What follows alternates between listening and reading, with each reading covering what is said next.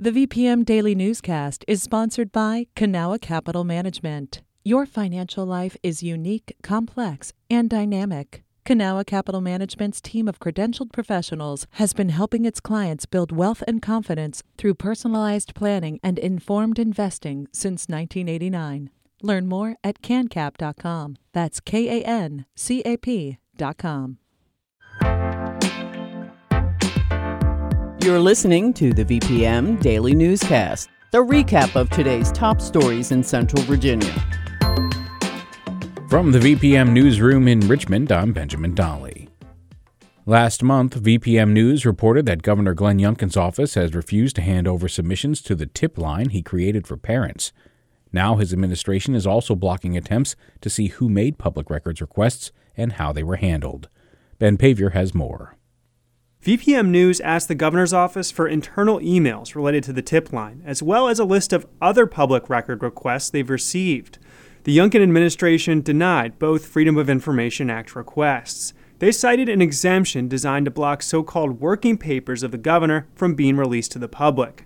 Megan Rhyne, with the Virginia Coalition for Open Government, says it's not supposed to be this broad. They're giving it a reading that says pretty much the governor is exempt from FOIA and that is definitely not how the law has been written or has been interpreted over the years. Rhyne says some of this isn't new. Similar transparency issues have come up with past governors from both parties. Ben Paviour, VPM News. The Virginia Department of Education will have to draw up statewide guidance on heat related illness this summer for coaches, student athletes, and parents. That's according to a bill passed yesterday with wide support from both parties. Here's Senator Ghazala Hashmi of Chesterfield, who sponsored the bill. Uh, the guidelines would educate on the nature and risk of heat related illness and how to recognize those signs. Dangerously hot days are becoming more common in Virginia, especially in cities. Education officials will work with pediatricians, emergency doctors, and school nurses on the guidelines. They'll share a report with school districts by August. A group of Virginia delegates killed a bill this week that would have changed the timeline for the city of Richmond to finish a major sewage and stormwater project. The proposal had passed the state Senate last month, according to the Virginia Mercury. The legislation would have moved up Richmond's deadline for fixing its combined sewer overflow system from 2035 to 2030. City officials objected to the changes, saying eight years was not enough time to finish the project and that they lacked funds. Last year, almost 2 billion gallons of stormwater and sewage went into the James River because the system became overwhelmed after a big storm. State agencies in the Commonwealth often don't provide language accessibility services for non English speakers.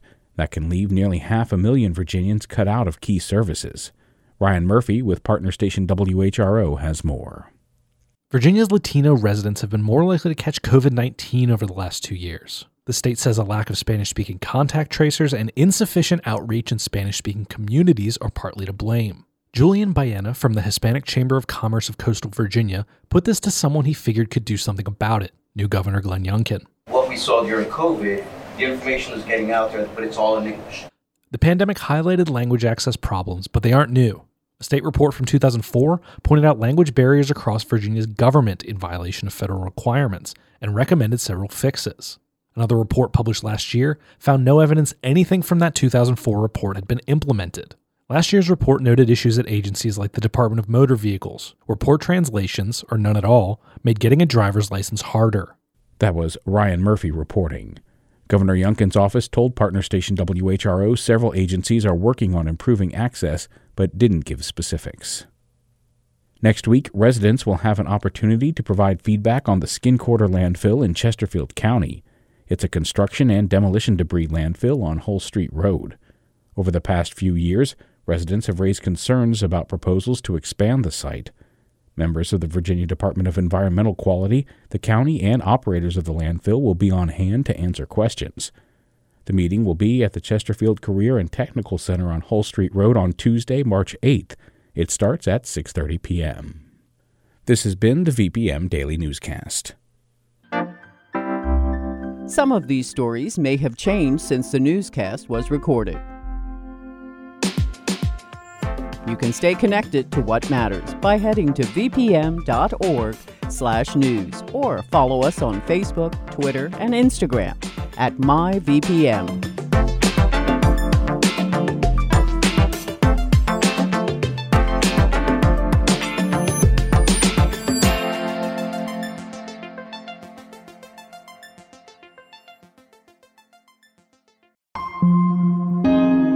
VPM.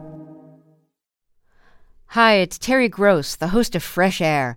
We bring you in depth, long form interviews with actors, directors, musicians, authors, journalists, and more. Listen to our Peabody Award winning Fresh Air podcast from WHYY and NPR.